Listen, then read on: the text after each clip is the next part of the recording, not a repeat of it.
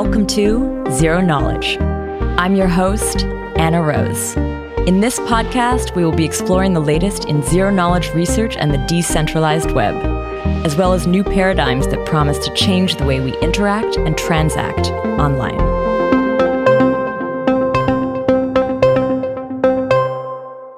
In this week's episode, I chat with John Light and Samuel J.J. Gosling. We talk about DAOs, privacy at different levels of a DAO, MACI, and how new ZK and privacy tools can be used within a DAO context. This episode was born out of a recent ZK Sessions event we did where we covered this topic. Still, it's an underdeveloped space and something I think would be very cool for teams and communities, maybe even the ZK community, to be exploring. But before we start in, I want to let you know about the upcoming ZK Jobs Fair. It's happening on July 29th, and we will be hosting some of the top ZK projects who are looking to build their teams and hire. Most jobs will be technical, software engineering, and cryptography focused. So if you are looking to work in blockchain and the ZK space, this will be a great way to meet some of the teams and get to know them as you apply. We host this on gather.town, an awesome video game style interactive online space. I've added the link to apply in the show notes. Hope to see you there. You can also always check out the ZK jobs board on our website where we have an amazing list of open positions at any given time. I now want to thank the sponsor of this episode, Mina. Quick disclosure I'm an advisor to this project, and the ZK Validator runs a block producer on the network. This is a project that I've been following for many years, and we've actually covered it on the show before when they were working under the name Coda. Now, Mina is the world's lightest blockchain, powered by participants. Mina is a layer one protocol creating a private gateway between the real world and crypto. The entire chain is about 22 kilobytes, even as it scales, thanks to ZK Snarks. The layer one protocol replaces the traditional blockchain with a zero knowledge proof, ensuring a super light and constant size chain that allows participants to quickly sync and verify the network. And snark powered dApps called snapps allow access to verified real world data from any website for on chain use. The ecosystem is growing fast and Mina's mainnet is live. If you want to jump in, visit minaprotocol.com to find out more. So thank you again, Mina. Now here is our episode about privacy and DAOs. So, for this episode, what I want to explore with this week's episode is the topic of DAOs and privacy. And this topic kind of came up in an earlier ZK Sessions event that I hosted, um, where we actually were looking at privacy in NFTs and privacy in DAOs. And I felt like the conversation around privacy in DAOs was really rich. And so I wanted to put together an episode which allowed us to like dig deeper into this. I have two guests this week who I think are going to be great to help explore this intersection so I want to first welcome John Light, who was previously head of governance at Aragon and is now working on community governance for Sovryn. Hi, John. Welcome to the show. Anna, thanks for having me. And the second guest is Samuel J.J. Gosling, a Tornado Cash contributor and recent addition to the MACI dev team. Welcome, Samuel. Thanks for having me, Anna, and good to be here with you, John.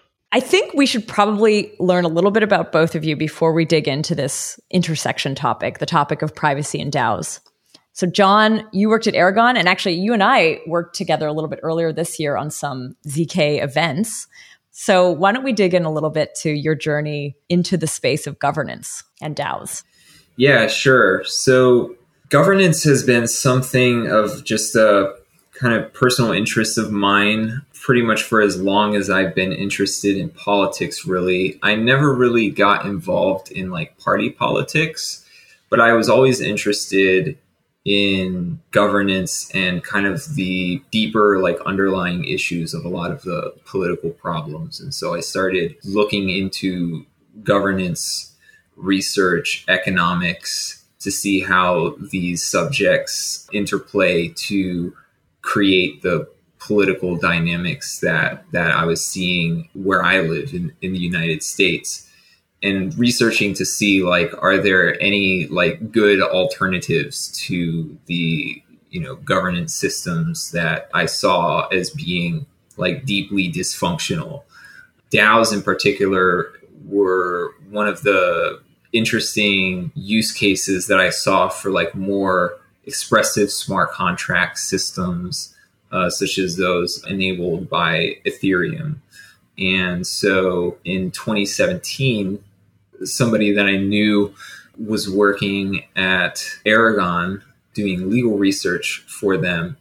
And she had mentioned to me uh, that they were hiring for somebody to work on community governance.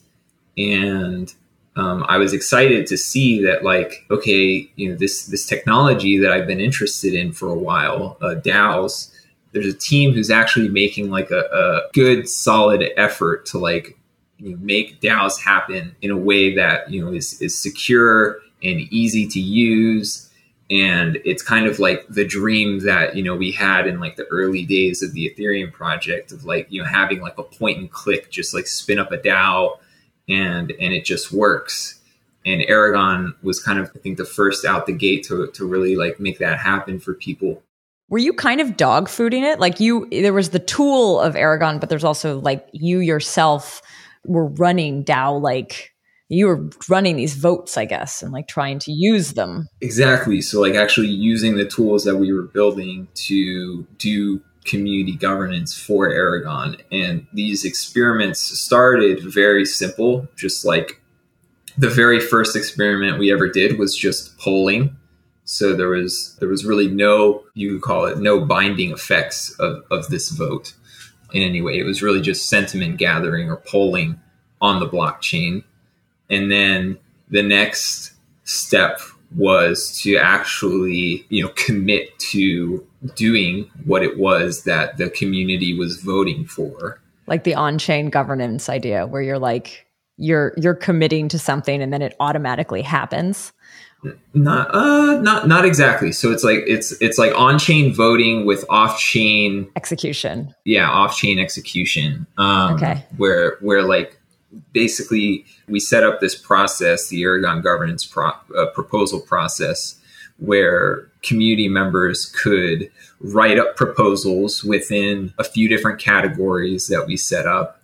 And then those proposals would get put to a vote, and the proposals that passed uh, the Aragon Association, which was like the nonprofit that um, was the steward of the, or really still is, uh, the steward of the the Aragon project, would you know commit some resources to fulfilling the proposals that were passed. Hmm. And then the next stage uh, that we were kind of like working up to was kind of fully on-chain governance where you would have on-chain votes and and on-chain execution. So actually putting funds and smart contracts and other aspects of the the protocol under the direct control of the token holders. Mm-hmm. a point of contention in certain communities whether or not on-chain governance to that level is good or bad. I know that there's very different philosophies in different groups about you know how much power should you give in a way like the crowd over what the protocol actually does um, mm-hmm. um, without certain levels. That's cool. Did, did aragon actually do that? Did it get to that point? I don't think it's gotten to that point yet. We were pretty close and then most of the team left due to disagreements uh, with with the leadership at the aragon association. Um, that's i think the most succinct way that i could put that but I think that is ostensibly still the the ultimate goal. What What are you working on now? So currently, I am working on community governance uh, for the Sovryn, which is a DeFi protocol on the RSK blockchain. I'm working on a, a few different projects uh, over there, but like one of the things I'm doing for them is I'm an editor of their governance proposals. So every time someone has a governance proposal, I will help them review it, format it, uh, make sure that it's clear, uh, and make sure that it's internally consistent and um, you know just kind of help shepherd these proposals uh, through the governance process. I try to do my best to like answer questions and keep token holders informed about what's going on and how to participate in the process uh, as voters or if they have proposals of their own. And I'm working on a few internal development projects related to governance uh, and the, the administration of the governance system. All right, Samuel, I want to hear a little bit about you. Let's do a little background. This is the first time that we meet. So I'd love to hear kind of where you started and how you got to be working with Tornado Governance and MACI. So it's kind of a long story, but I'll shorten it down. Uh, it started in around 2017 when I got a fascination for cryptocurrencies, mostly through it being a, let's say, an investment opportunity. That quickly evolved into kind of a curiosity behind the technology, uh, mostly with Ethereum. And I started, let's say, experimenting with some open source repositories on GitHub around one was with the Tipbot for Bitcoin, and I ported it for an altcoin. It started very small, but eventually evolved into smart contract development and front end using React. And I was freelancing from the years of 2017 up to 2019. Uh, and then earlier last year was part of the founding team of a small DeFi protocol called Indexed Finance. And after that, I was kind of looking for my next, I suppose, passion. And I forgot about how, you know, privacy is one of these things that's very un- underappreciated or underscoped. Not enough people care about it, I don't think, yet. And uh, I kind of thought deep in my brain, what is the one thing that has provided a fundamental, let's say, right to privacy on Ethereum? And of course, it was Tornado Cash, the same guys I saw back in ETH Berlin back in 2018, surviving off grants. And uh, they recently launched their uh, governance token, Torn. And so I made it my initiative to get involved, and that was just contributing through the forums. And it was actually through there where the Ethereum Foundation saw me, the ZK applied branch of the Ethereum Foundation.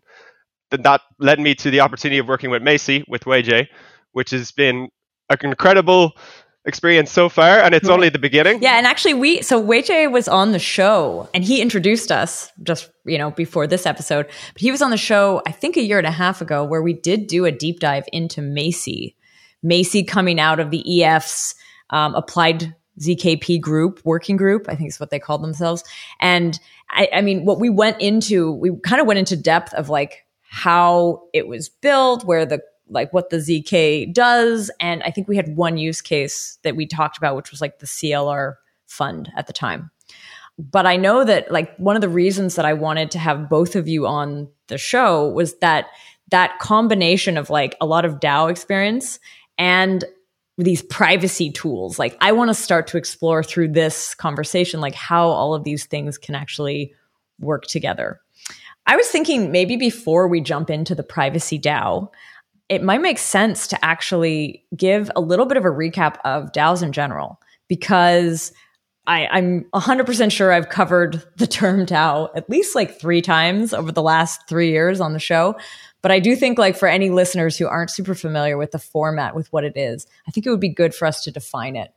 So I'm going to throw this to you, John, given your long standing experience with DAOs. What is a DAO?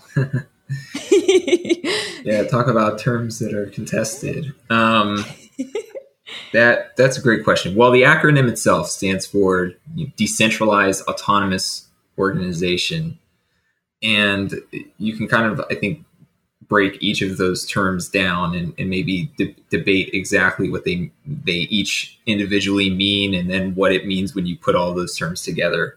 But I think in practice, what people are referring to when they when they talk about DAOs is basically a smart contract system that's living on a blockchain that is able to take in the signals or, or votes that are uh, cast by stakeholders in the smart contract system and then output some decision. I, have heard somebody describe this as like a glorified multi-sig, basically, mm-hmm. where where you have you know multiple people or you know users, entities, whatever could be robots, I guess, but but multiple token holders in this smart contract system and they want to be able to make a, a decision together uh, about a state change related to that smart contract system. It could be the movement of funds that are held by the smart contract. It could be adding or removing token holders or increasing or decreasing the the weighted stakes of the existing token holders. Uh, it could be actually updating the smart contracts that are underlying the smart contract itself. There are a bunch of decisions that these token holders could make about this smart contract system. But in any case, the smart contract system basically exposes a set of permissions and says, you know, hey, these uh, specific Ethereum accounts have these specific capabilities to make these specific changes on this smart contract system. And maybe we also have some rules about how the rules themselves can actually change. Mm. Um, and so it's, you can kind of think of this as a way of encoding rules that before blockchains would have to be executed by like a human bureaucracy. Yes. Lawyers, administrators, like some sort of, yeah, org. Yeah, exactly. An organizational, institutional entity with policies that are either in people's heads or written down on paper.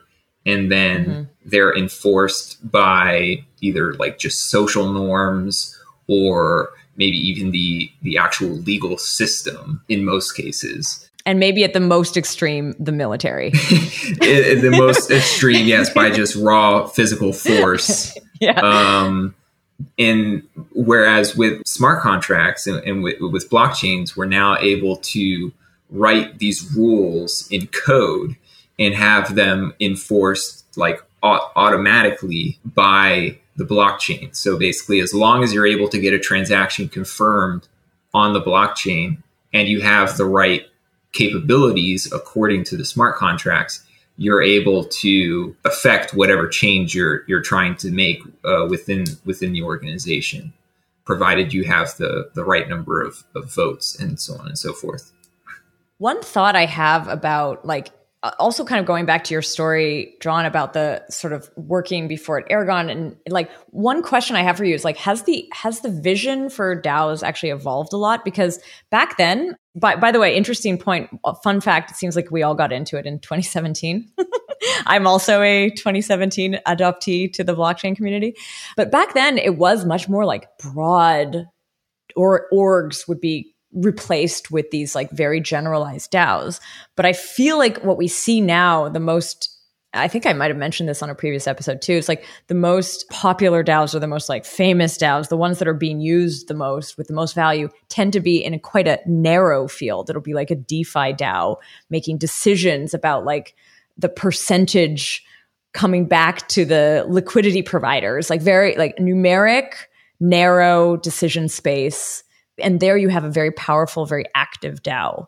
Would you say that's true from where you're sitting? Like, do you feel like it's gone from more of like a generalized DAO space to narrow focused popular DAOs? I, I, don't know if I would characterize it entirely that way, although I would say that that there are, I think, more of those, and, and perhaps some of the largest DAOs out there are more of that nature than I think people were envisioning in the early days. So like I got interested in DAOs back in like 2013. It was either Dan or Stan Larimer were blogging about this early on around the time of the birth of the BitShares project. And, and they were actually conceptualizing even Bit, Bitcoin itself as a kind of, they called it a decentralized autonomous corporation. And the idea was that like Bitcoin was kind of like a decentralized PayPal. It's a payment system in a, in a monetary system that's that you could generalize to you know think of as like a corporation of sorts that is just decentralized. The, the the, the institutional infrastructure of the corporation is is decentralized. So you have all of these people who are autonomously coordinating around this protocol to provide the service of payment processing. And they were kind of trying to take that concept a bit to the next level with BitShares, where you would actually have like shareholders in this corporation that would be voting on proposals uh, and things like that of how to actually like upgrade the corporation and provide better services to customers and, and so on and so forth. And then Vitalik Buterin, founder of the Ethereum project, you know, started blogging around the same time about like, okay, how can we t- take that concept and then even go even further? To where you, you generalize the concept of the blockchain itself so that you could build any kind of organization on, on, top of the blockchain and, and, not just like a decentralized PayPal. Hmm. And, and so that's where the the concept of the uh, decentralized autonomous organization, I think, really start, started to, to really be kind of shaped within the, the minds of, of the early you know enthusiasts in, in the technology. And, and there was a lot of creative thinking, I think, about you know how this technology would be used. I mean, a lot of people, you know, were thinking on on grand scales of like, oh, now, now we have infrastructure for like new global governance, and, Yeah. and we can solve huge, you know, world scale problems, uh, uh, you know, using this decentralized coordination technology, and you know, bringing it back around to your point.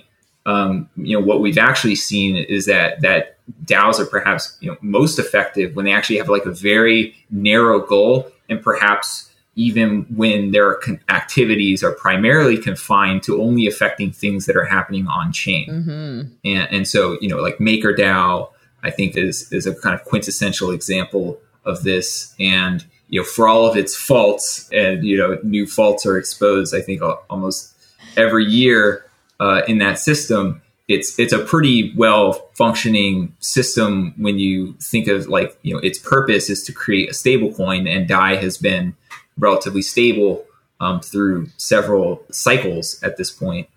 And so, yeah, I mean, I, I think that, you know, on the one hand, there there is still, I think, that vision for like more human centric DAOs. And I think that those DAOs actually do exist. I think the, for example, the Moloch DAO community that has sprung up around all of these different flavors of Moloch DAO. You see them, a lot of them are about supporting people and not so much supporting protocols. Um, even if you know the people are working on protocols, it's still it's still more about the people than it is about the, the technology. But then you also have these these other DAOs that are you know, managing large treasuries and Yes. such that are primarily focused on on governing protocols. And so it, it's interesting to see this diversity uh, emerging uh, from the you know this core primitive that that is like DAO you know smart contracts. Samuel, I want to sort of throw it over to you because you are actually a multi-sig key holder of a DAO that deals in like it has a p- very specific goal in mind. I'm, I'm curious what you make of this concept, the idea of the generalized DAO versus the more specific DAO from yeah where you're sitting, and also maybe give us a little brief on what Tornado Cash governance even looks like, what it's for. Sure. Well, I think over the past few years, DAOs have evolved a lot, you know, because like remember back in 2017, there was little talks of decentralized governance per the DAO. And I know Moloch was maybe initiated around then. So it was kind of a very new topic to the scene. And not many people were familiarized with it or fully understanding the applications of it. And I, I do believe we saw a huge, because the only really conference I went to and I found a love for was ETH Berlin. And when I was, was there at the time, everyone was obsessed with DeFi. Uh, but there was, this is DeFi without governance at that time. Um, so it was a kind of a weird time. And I was in a different headspace to then. I was trying to create little, let's say, new forms of governance that didn't use a token weighted model, more about reputation and like Mm. someone's commitment. That's that was actually my submission to the hackathon. And so I think we went through a bit of a renaissance point with DAOs in the sense that, you know, a whole new direction was kind of orchestrated for them because when we looked at Moloch, there was an entry requirement. You know, you need to have a specific amount of ETH to contribute to the DAO. It is kind of still DAOs are still pay to participate. You know, the analogy everyone made was that you know skin in the game. You know, that's the incentive to align with these DAOs, and that still applies today uh, with tokens. But I suppose we've seen a more interesting initiation and issuance of governing power the past year. Even look at Uniswap, look at Tornado itself. These did retroactive distributions to past users, uh, which is has been a really interesting way of aligning people to participate in governance, but also try many different protocols.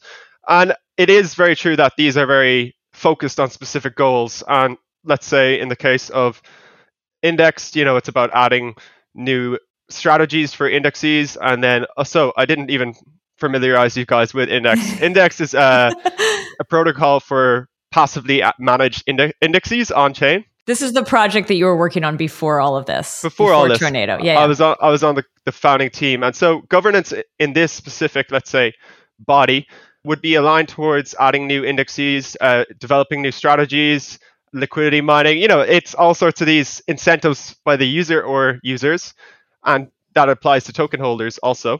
Mm-hmm. Um, so with there, it's more focused on efficiency and you know radicalization of the protocol to create new strategies. It's a very, let's say, focused towards focused towards a financial kind of edge in the market.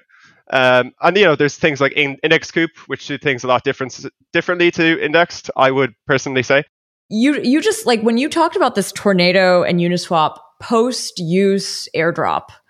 Yeah, I it's so funny because I actually I'm putting it together now where it's like what what it did, and just for our listeners who might not be familiar, like both Tornado Cash and Uniswap were non-token projects for a long time, running with users, and then airdropped tokens to those users who maybe use them to you know to different levels. So if you had just sent one thing into Tornado, if you'd done like one, uh, I don't know what you call it in Tornado Cash, but like a a, deposit, a, mix yeah. or deposit, um, you maybe would yeah. get some small token reward in this airdrop. Whereas had you been like very active within it or maybe contributing to the project, you'd get more. With Uniswap, it was like whether you were a liquidity provider or just somebody who used it to trade, you would basically get a different amount. And so here you actually saw tokens being allocated in differing levels to differing use usages. Right. And then I, I, actually didn't put this together though, because if you're using the amount of tokens to represent your voting power, you are also distributing voting power to your users. Mm-hmm. Whereas previously, if you look at any sort of investment tokens from 2017, we can give that example, like people would invest in it, but it, it had nothing to do with the usage of it. Like the people using the project may be completely different from the investors. And in these two projects that you just listed, the users are the quote unquote investors, aka the stakeholders who could vote. I find that actually very interesting. And like, I, I kind of want to dig into Tornado Cash with you. Sure. In terms of like what what does Tornado Cash governance decide? Is it a broad thing about like what kind of contracts, what kind of libraries, or is it extremely narrow? Like what is the focus of the governance? I would still argue that Tornado Cash governance is still forming. Um, okay. It had a bit of a let's say maybe a rough start, I'd say, in terms of issuance by airdropping path to past users, as a lot of past users use burner accounts with Tornado Cash. Oh, so no. a lot, oh, a lot shit. of that allocation was not claimed. Oh crap! And so, like, we've had some votes so close to not reaching the quorum, and you know, it's so the actual issuance of Tornado, like the rate of it, which it has been issued, has been very slow. Mm-hmm. Um, but it's growing steadily, I may say. Um, at the moment, it's been kind of, we've only had seven proposals, but it was about most recently setting up the community multisig so that we can, uh, key contributors could come together and allocate resources, uh, a per- percent of the treasury's resources to align the community as you know we're pretty low on re- reaching governance participations quite low with the state of the circulating supply. Mm. And so uh, I've recently been adding to that multi-sig. Was it yesterday? Um, so we are now using Snapshot for vote signaling since the creation of the community multi-sig, mm-hmm. as the community multi-sig can pass proposals or create proposals. Sorry, and one thing uh, has been more more focused on, I suppose, because it was initially laid out that there was anonymity mining, so that was giving an incentivization for users to use the protocol, uh, kind of like liquidity mining, except you deposit, and the longer you deposit, the more AP you, you gain, and you can swap that to to Torn. Anonymity mining. So this is this idea of you're adding extra anonymity like basically yeah. yeah. like just to not have this is the whole issue with anything like tornado cash where if you only have one say one person adding contributing you can easily figure Correct. out who that is so i had tornado cash on the show but a long time ago before any of this yeah. so this is also a bit of an update there and you're using something called snapshot which i we did touch on on a previous episode about safe snap with martin from gnosis because i know that like there we talked about how like the Gnosis multi-sig. And this is maybe speaking to what you said, John, about a, glorified multi-sig in a way. It's like the multi-sigs become the tools for voting. I'd like to call it vote vote signaling, you know. It's okay. kind of like to get the sediments and then if the sentiments are good, they would be brought on chain then. Cool. And it's also funny. I didn't realize. I, I didn't think about the tornado cash with the burner wallets. That's so unfortunate. Actually, that's like kind of goes against this idea of like the fair distribution. The idea that like all the people who've used it will be like properly incentivized. In this case, I guess that wasn't the case. Well, you gotta take into context when someone requires privacy and you know how they want no accountability to that origin address. So it kind of makes sense. That's only a speculation, mind you. Yeah. Um, who, who maybe these people have never claimed their torn yet. That will become uh, invalid to claim in the next few months once we reach the, the year. There's a year cap on it. Okay. Um, but yeah, so Tornado would be more focused towards improving the protocol. Let's say integrating new features, rewarding contributors, and contributors could be anywhere from marketing to d- smart contract development to many other branches of what an organization would do Mhm. to uh, uphold itself. Index, as I said, it's more niche towards its utility. So it's the same with Tornado, as John reiterated, that these DAOs are kind of niche to what they do. And it's uh, Mhm. they're internal, you know, they're they're focused only on their own sustainability and their health. But they're also not replacing, like, they're not replacing necessarily all parts of an organization either. I, I know that, like, the way I always understood a DAO was this, like, and also the way that I understood, like, Aragon was building out this tooling was like that it would be able to take care of all these different parts of what a company does, but using smart contracts and stuff like that. And now maybe it is that, like, we're seeing more experimentation or even just use in particular parts of that that make the most sense for DeFi like projects. I, I think it's worth kind of digging in there a little bit that nowadays there's kind of a bifurcation of DAOs. So I think using the phrase DAO to actually classify both of these categories uh, might even be a bit of a misnomer. But basically, on the one hand, you have people who are trying to replicate traditional organizations in an on chain setting kind of like using smart contracts to replace the LLC or something like that. And then you have DAOs that look much more like, uh, say, just protocols that happen to have some human intervention on a regular basis, like formalized human intervention uh, for like managing different parameters of the protocol.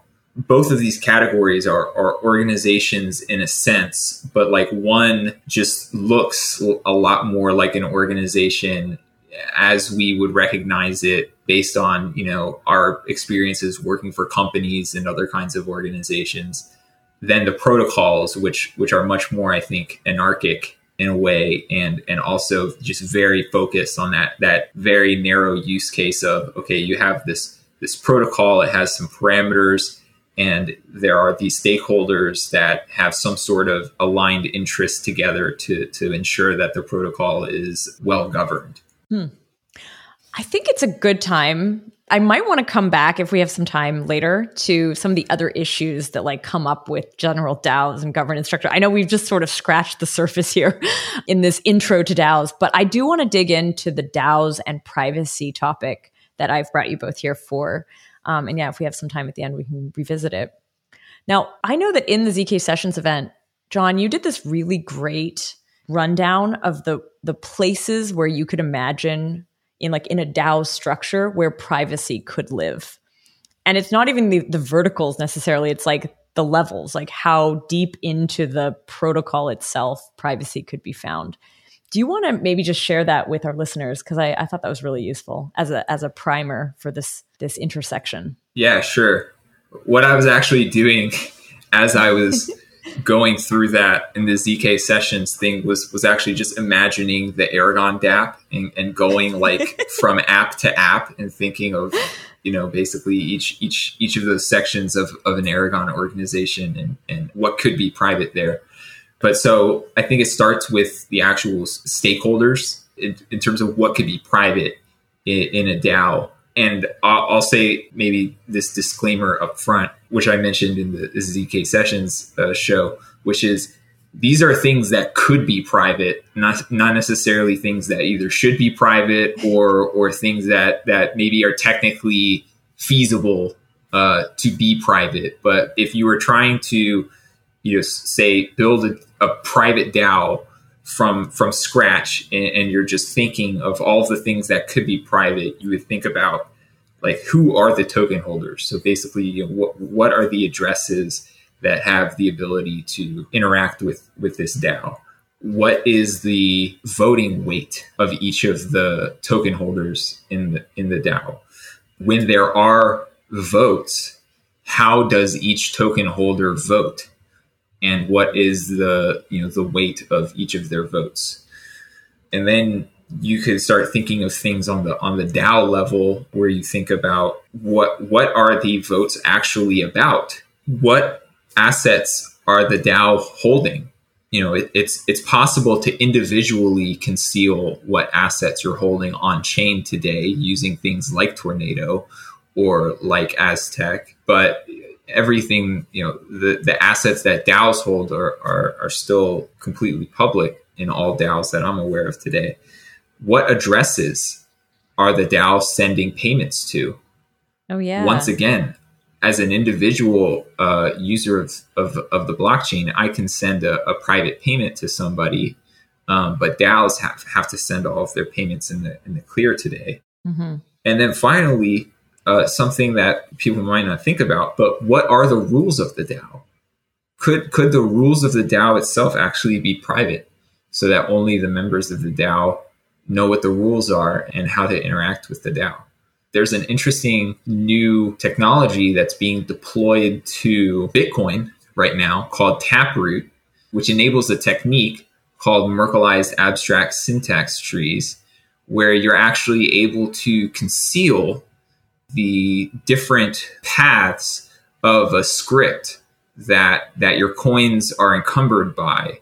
And so as a user of, of this script, when you go to spend your money, you can choose to only reveal part of the the script and and then keep the rest of the script private. Mm. And so you can imagine something with DAOs that would be that like this way where you know maybe there's like some emergency protocol that stays encrypted or hidden off chain until the moment that it's needed so that it's harder for a, an attacker or a hacker or something to like figure out how to hack the DAO because they can't they can't see the script. It's not stored directly on chain. That's just an idea, right? But like having the actual rules of the DAO itself uh, private, um, I think is is something interesting to think about. But yeah, those are I think some of the various levels, and maybe there are things that I missed. I love it. I actually want to almost just recap it because as you were going through it, this is this is sort of what I was hoping we could we could clarify too, which is privacy for the stakeholder and it's privacy for the functioning of the DAO in a way, right? That seems to be like these two, or like the like the DAO mm-hmm. itself. Mm-hmm. And so on the stakeholder side, it would be like privacy of who the stakeholder is, their voting weight, and what they voted. And then privacy for the org would be what are the votes actually happening, what assets are held, what addresses this distribution may go to, and what are the actual underlying rules. Exactly. Yeah. Cool.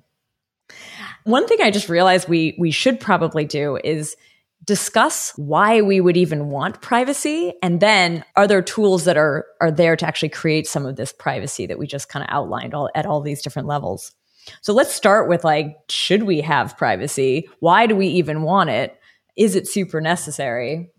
I wonder Samuel, do you have any thoughts on this? Do you think we need privacy? you do work on a few privacy related projects, so I feel like Correct.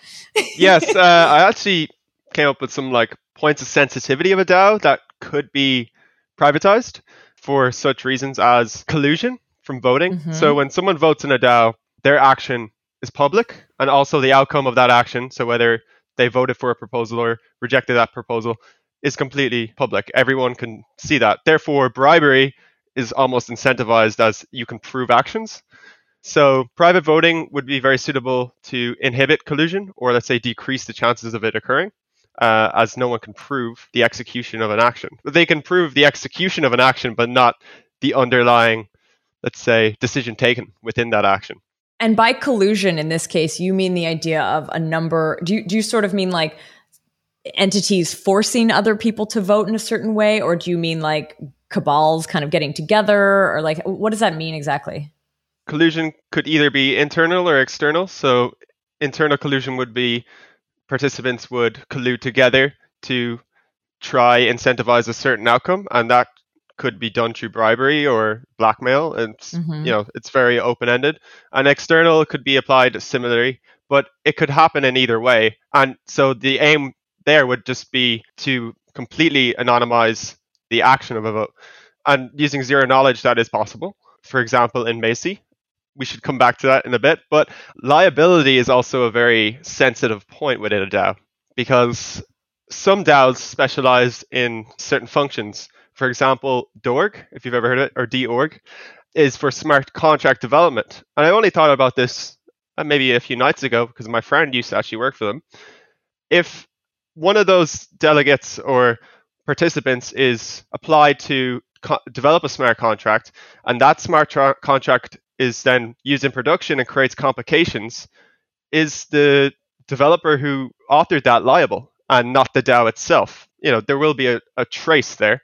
And so I think that if the DAO could privatize the details of executions uh, and keep that actor anonymous uh, over its consensus reached on delegating that actor and then also payment as john previously said you know these would be two links to the creator in that DAO, or let's say the participant in the DAO. And that was only just one place where I thought it could be quite controversial because you know smart contracts are quite expensive things to develop, but also they maintain certain structures that may hold a lot of assets. And then thirdly, which we've already kind of touched on, is assets under management. And I think that in certain DAOs it only applies. I don't think it's applicable in every single form out there today. But let's say uh, an investment DAO may have say some complications in building positions or liquidating positions in a selection of assets as they could influence markets through those actions. And then also, I know it was touched lightly in the ZK sessions. Uh, bidding or selling on non-fungible assets could be an also another point that would be interesting. But then also with a- assets under management, they could be targeted to attack if they hold large positions in multiple assets. I feel like you just you just outlined another level in the sort of framing that John had first articulated, which is this John, you you mentioned the like privacy of the rules, the underlying rules. And Samuel, what you're suggesting is like privacy of the creator of those rules almost who contributed to that who deployed it who i do feel like that is almost like sitting underneath that it's it's who built the DAO. It's basically privacy of the creator of the DAO. Well, not not really that. It's more about like say me, Anna, Sam, and John create a DAO. We delegate the task of creating a smart contract to, to John. John creates a smart contract which we're affiliating to a different party. That smart contract has an exploit. You know, is John accountable or is the DAO accountable? That's what mm. I was hmm. trying to get into. And I think DORG is the perfect kind of example there. I'm not too sure how they handle this, but it could be something that it could be susceptible to. I guess there you're talking also about more like anonymizing who performed something. And it's not necessarily saying that like everyone in the org is unknown, but the entire, this is sort of the decentralized idea, like everybody is somehow responsible. Exactly. It's, it's the body, it's represented by the body and not the actor. And I think that's important.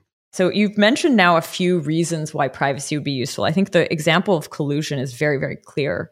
Um, I think the idea of the responsibility within an org, personally, I think that would almost need to be thought through more. Like, I, I wonder if that is something that that people are super ready for, like to to take that responsibility as an entire organization for an individual's bug potentially. Like, I, I don't think organizations are prepared for collusion. If you ask me, uh, even multi-sigs a lot of multi-sigs don't have time locks. I know lots of people contest this. And funny enough, we've actually been looking for one for Tornado Cash community multi-sig because we there was some scrutiny over the current structure. And you know, I tried to do some research over some formal projects trying to create a time lock that is dependent on token holders. And uh, I saw recently with Tally, if you've ever heard of them, their governance platform, they're creating this uh, Gnosis time lock structure called Safeguard. So it's really interesting. And so the Tornado Cash community multisig colludes and tries to take some assets. There's obviously a time lock on the execution. Token holders can intervene and stop the action from happening. Okay, so this is a mitigation, but this this doesn't have that much to do with privacy though. It doesn't, but it helps it helps like prevent collusion. So that's why it was kind of relevant. But I do say that yeah, DAOs are not really prepared for collusion.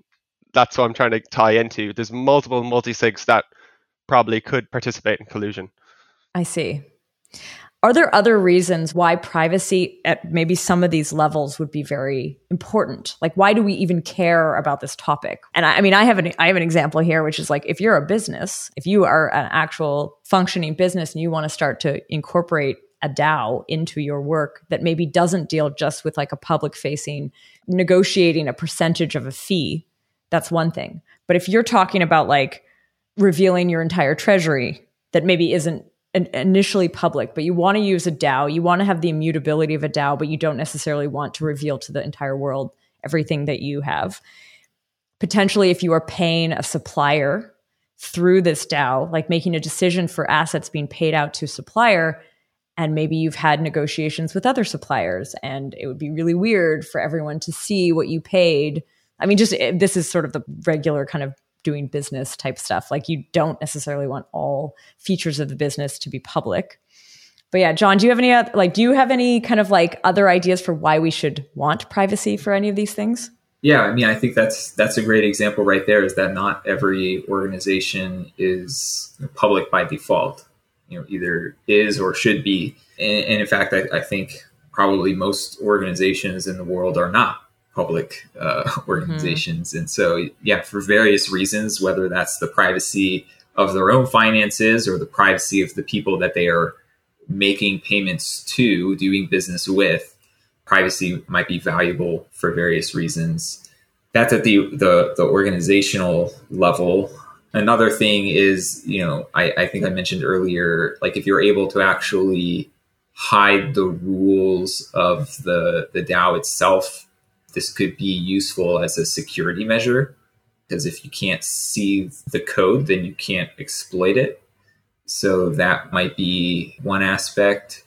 And I mean, at the level of people participating in the organization, I think it's useful just for various individual privacy reasons like you know you might not want everybody that you make a payment to to also know like all of the organizations that you've ever interacted with.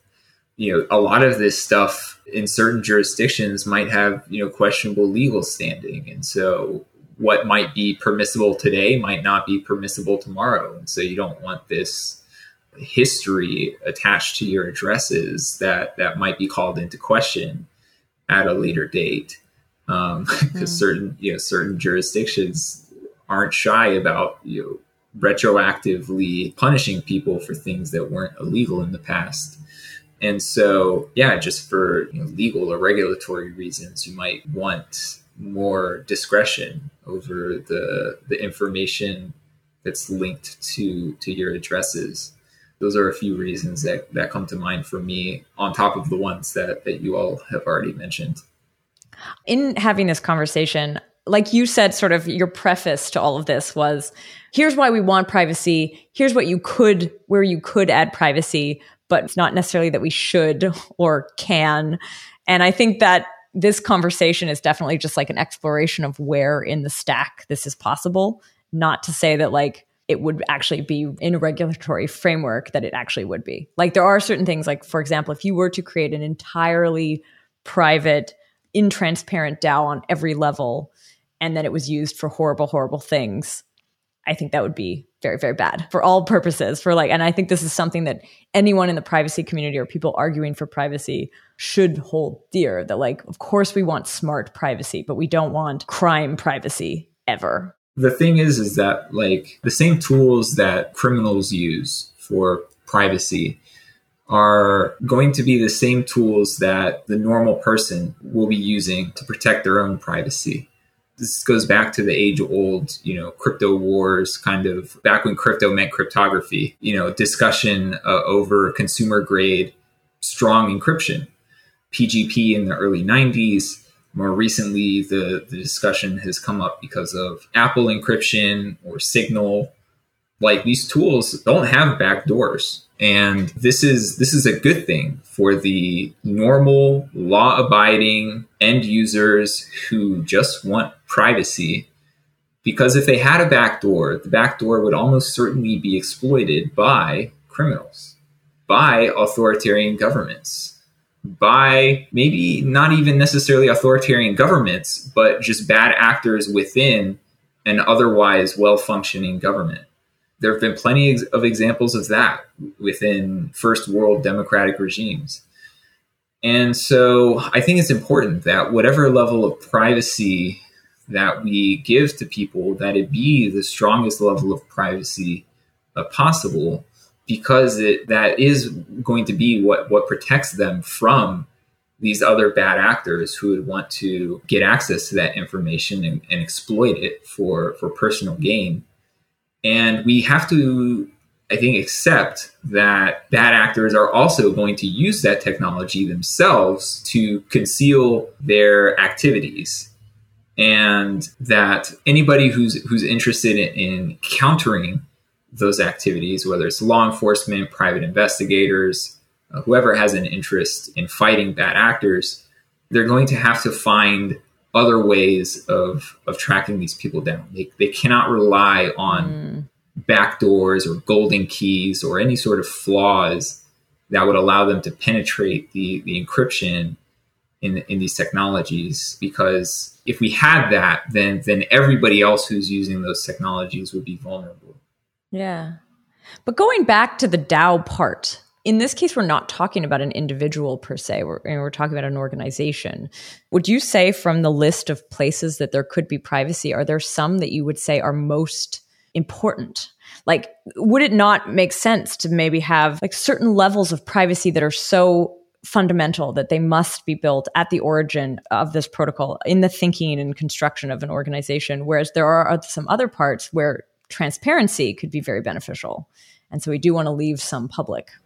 Yeah, I would say it's up to the organization to decide that for themselves. But I would, you know, if one was asking me for advice, I would say you probably definitely want to do what you can to prevent collusion because this could just undermine the effective governance of your system, uh, your your yeah. organization. You know, if people are you know able to collude or be coerced into colluding, I think having an environment where everybody's votes are, are public, publicly linkable to their known addresses is a, is a recipe for, for toxicity. Because you know people can look at the votes and you know say hey why didn't you vote you know the way that i would prefer you to vote? Um, and and you know apply pressure to people this way. And especially in organizations that are hierarchical to do, to a degree it could exacerbate uh, power imbalances that that that already exist. And so, you know, I would I would definitely say, you know, at the very least, uh, try to figure out you know voter privacy and, and anti collusion mechanisms. So let's dig into one of these. Samuel is working on MACI, which we had covered on the show. I'm kind of curious, Samuel, like listening through those those different levels and like where privacy could be used. Where, like help us understand MACI. let's dig into that and how that could be a tool in this theoretical private dao that we're talking about. And maybe what level because i don't think it, it doesn't protect against everything. It's just it's like one it helps with one piece. One piece correct. So it's basically around voting. That's what's more specified mm-hmm. towards anonymizing privatizing sorry. Uh, and so MACI stands for the minimal anti-collusion infrastructure. It was proposed by Vitalik back in 2019, looking at the ETH research post. And so it wants to inhibit collusion resistance, so it doesn't want anyone but the coordinator to be certain of the validity of votes. And basically, so the way that MACI is structured, it has a coordinator who, let, let's say, coordinates the whole structure. And unfortunately, right now, if the coordinator needs to be honest for MACI to work effectively, if the coordinator is dishonest, then the whole system is not going to work as intended. But it exhibits collusion resistance because no one but the coordinator can be certain of the validity of reducing the effectiveness of bribery. But also, no voter may prove their vote to external parties, par- parties except the coordinator. Uh, it's uncensorable. It provides privacy, uh, unforgeability, the correct execution of votes. So not even the coordinator can mess with the execution of votes. Mm-hmm. And so I'll kind of go into a little top level description of how it works.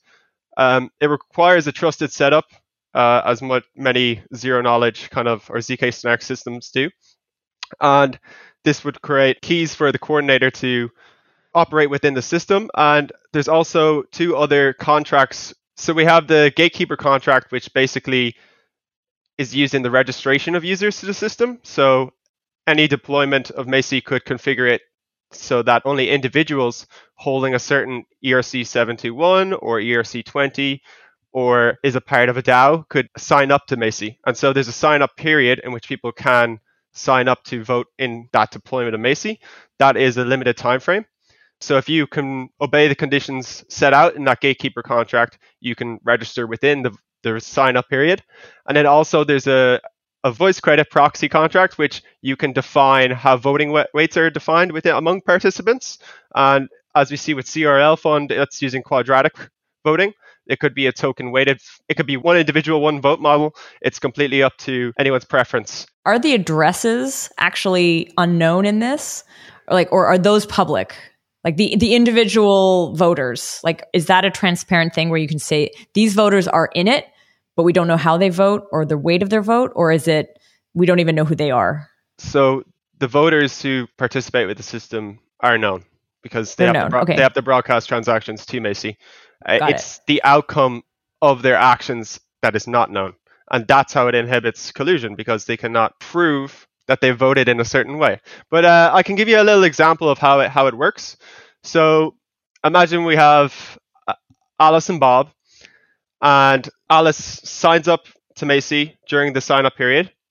Let's say a poll A comes up, and Bob approaches her and says, "I want you to vote vote against poll A, and I'll for some sort of agreement, yeah. either compensation in the form of either carrot or stick. Yeah. exactly.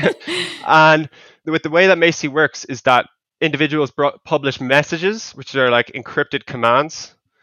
And inside a command, you can either change your key pair, so you can change your voting address, and you can also vote. So you could do this in the same transaction. And so this is how you would prevent bribery is that in the same transaction you vote for what that briber would want or maybe not because they will never know but in the same transaction you change your voting address mm. and therefore if you want to void that initial vote you then vote from the new address which it invalidates the other action and therefore it becomes it's not viable anymore and then the briber will never know if it's actually been confirmed or it hasn't do you prove that you vote like if there's this person putting pressure on you can you actually show, oh, I did vote the way you wanted me to? At least it looks like it. They don't know that. You could still send a transaction hash and say, oh, yeah, I've done what you've asked. But okay. they can never know if you actually have because you could just broadcast a transaction from that new address that you just set and just void the, that vote. Um, and then the coordinator comes afterwards and tallies the votes. And as I said previously, the coordinator cannot mess with that tally of votes. Uh, they could potentially not tally the votes, which would probably halt the system and we can't go forward to figure out the outcome of the vote. But like that's the only way they could stop the system if they're like, okay, I'm not going to touch this. That's how they could intervene at the moment. But they cannot affect the execution of the votes, the tallying, like the actual results nice. to what they tally to. And I suppose in a distant future, we're hoping to, and hopefully my participation in MACI will be decentralizing the coordinator and completely making that a a non-human position, I suppose, a non-human operated position, and that's how kind of MACI inhibits collusion, or at least reduces it. To bring it back to that list of levels, so basically this covers two out of the three places in which privacy could exist for the shareholders or stakeholders or voters.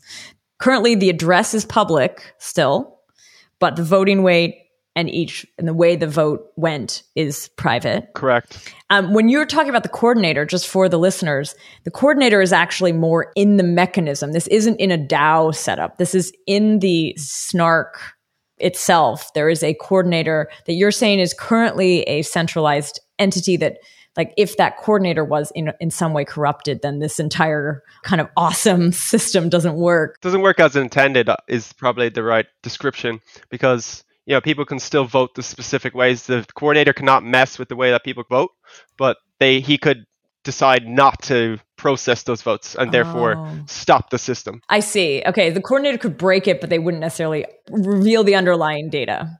It's unforgeable, so they cannot manipulate it or the only thing they could do is saying, you know, put the hands up and say, I'm not doing any more further actions to stop this process. Um, so at the moment, that's that is the sensitive point of MACI, and it's definitely somewhere I would like to work on in the future is removing that and making a completely permissionless process where we don't need to depend on a honest human to uh, execute the system. Would you call MACI a product or would you call it a architecture? I know that it it is developed and like it is implemented and people can use it for like CLR fund stuff, but like is this something that could be replicated? Is this something that you would almost like love to see re-implemented? Is it still in the design space? Yeah, I'm kind I'm kind of curious what you call MACI. Like what is it? I, I was having this discussion with Wei Jie when we kind of on my our first call, and you know, I I came out to call it kind of like a standard, but that wasn't obviously effective there. But it's definitely a piece of an architecture, a component that you could integrate to your architecture. I wouldn't say it's a product per se. It's very Yeah. you know, and it, it's very configurable to your own preference.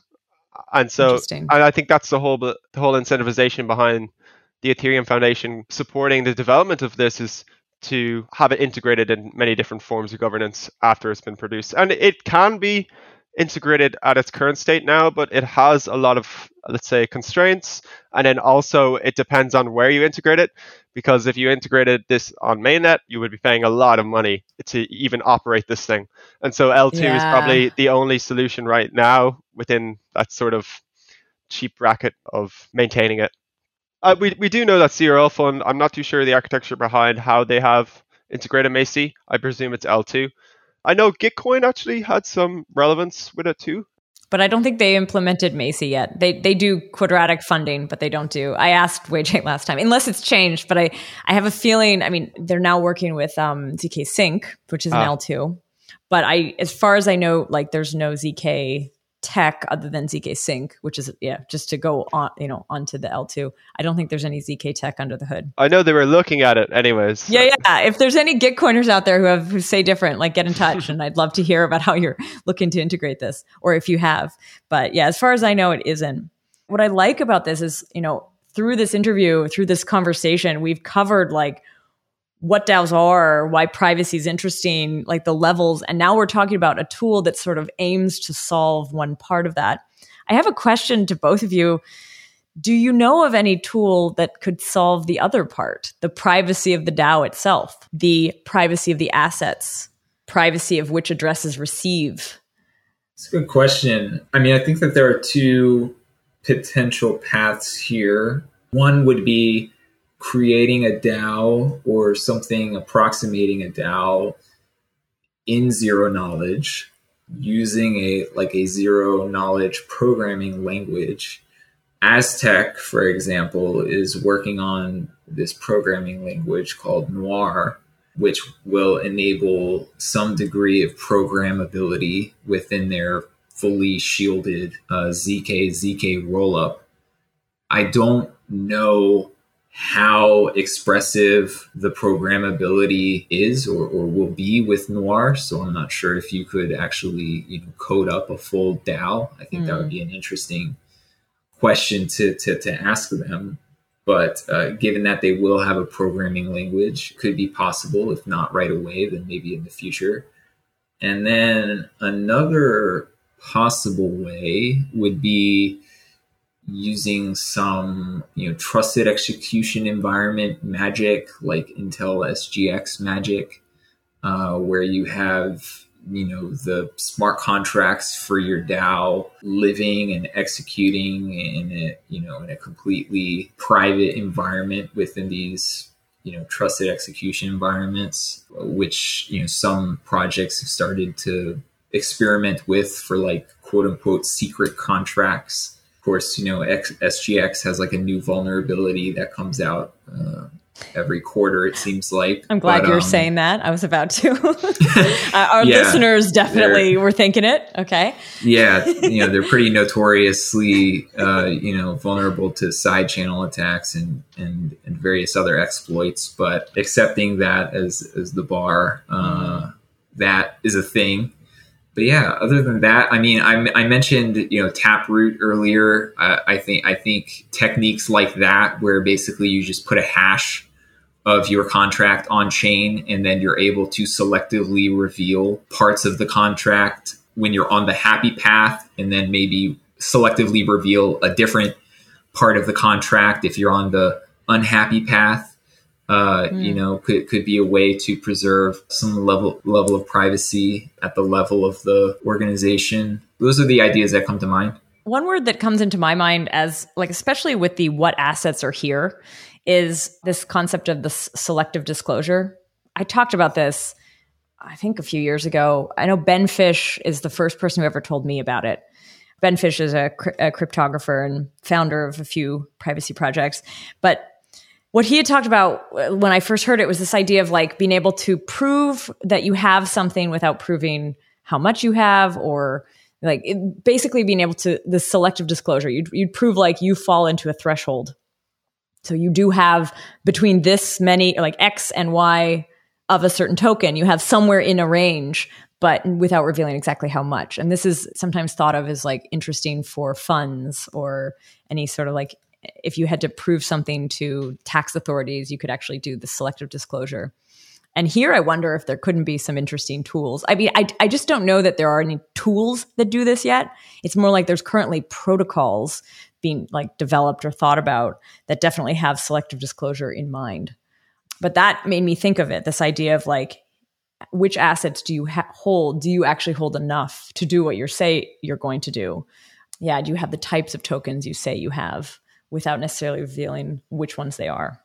I can't think of anything that comes to mind that is trying trying to develop something. But you said selective disclosure, disclosure, and keep their assets privatized from the public. I don't know anything at this moment that is working towards that or has, let's say, a tangible lead on it because it is kind of a a topic that needs to be. It's it's a topic I I wouldn't even myself know how to start tackling. Although I would say if if there was to be a tool, I feel like it would come out of the applied ZKP group probably. Yeah. because you guys are That- doing amazing experiments in there. Definitely, uh, and funny talking about the applied ZKP branch. Uh, Cephomore, if you've ever heard of it, or Sem- Semimore, it was Sem- another semaphore. Yeah. Sem- Semaphore, correct, correct. That's another place where you can privatize voting as well. Um, uh, Wei Jie worked on it previously, so it, it is uh, worthy to mention that also, and it also has some other utilities too, as in mixers, and another one was private logins as well. It was an authentication, which is another application of it. But for assets under management, I definitely it's a very I can't confidently say that I see anything on the horizon that will solve that problem. Mm. Uh, and obviously because you know we have zk rollups and L2s, and that's not going to solve that. It's really only for scalability and actions within that L2 and not bridging over, Mhm. which would sacrifice privacy. Um, I do think liability is definitely something about. Let's say you could use zero knowledge in, in the fact that we are delegating a task to someone and but not revealing who that person is, even if they're in the organization or not. I think that could, could definitely be solved with zero knowledge. Uh, I don't know anyone kind of working on that. I, it seems, in theory, though, it could be applied. Hmm. I mean, this is the point of this episode is also to, you know, share with folks the design space. And obviously, if anyone's interested in jumping in on something like this, there's a lot of work to be done to think through some of these things. Definitely. I do hope that people do kind of walk away from this understanding why having privacy within some of these infrastructure, especially just picture like if the if DAO like structures start start to take over really important parts of our world. Right now, they still live in the land of experiments and DAO, you know, DAOs for DeFi, DeFi governance and financial tools. But like, what if they start to really be these entities, these powerful entities you know deciding things in our world and things that we participate in all the time like i think then this idea of having privacy in it becomes so much more important and and, and i think right now is the time that the experiments have to happen and like the things have to be tested fleshed out developed thought up architected. And then some of them might fail, some of them might not make sense, but I think that like if these things do grow in power, which I actually believe they will, I think now is the right time to start thinking about it. So one thing, like sadly, we're at time and we didn't get a chance to go into the other issues facing existing DAOs. That's such a bummer. But is there any sort of thought or last thought that you want to share that relates to that? Like something that maybe we could keep our eye on to further that design space around DAOs? I would have loved to brought in if we got into that other topic was uh, using the metric of the Banzhaf power index in governance systems. There's actually one done for for Moloch DAO that I think Jake Broomham of Coin uh, was it Coin Shares or Coin Fund? Jake Brukhman, yeah, yeah. Uh, he created a, a little website showing the Banzhaf power index in Moloch DAO, and it basically the Banzhaf power index shows the ability of a single actor to skew a vote in any direction. And it's like 50% for the top two holders, or let's say stakers, stakeholders in Moloch DAO. I suppose if that, that voting weight was privatized, we wouldn't even know the skew of voting distribution either. So is that bad? Yeah, that's bad. So yeah. that that is yeah, that is bad because the DAO could just be a theater, you know. Uh, as some DAOs are today, they they're literally decentralized decentralization theaters, yeah. and not many people want to admit it, but I mean, for a Moloch, I think it's probably not. It wouldn't be terrible if it was private because if a vote went the way, you know, if somebody really disagreed with a vote, then they could just exit, right? So, mm-hmm. and they had that mm-hmm. rage quit function as well in Moloch V2, didn't they? Yeah, that's what I'm referring to. Like, you know, even even if one person controlled the DAO, if they tried to do anything like really evil, people could just rage quit and take their ETH out. Yeah. Yeah. Interesting. Huh. I do want to say a big thank you to both of you for coming on the show and helping to sort of scratch the surface and dig into this problem space with me. Yeah, thank you so much for the invite, Anna. It was a pleasure to chat with you and and you as well, Sam. Thanks for having me, Anna. And it was great to go over some of the sensitive points of DAOs and where privacy could be integrated based on certain contexts, as we discussed. And uh, I do think privacy would become a more let's say, discuss topic going further into the future as governance evolves. Totally. Cool. So thanks again. And I want to say thank you to the podcast producer, Andre, the podcast editor, Henrik, and to our listeners. Thanks for listening.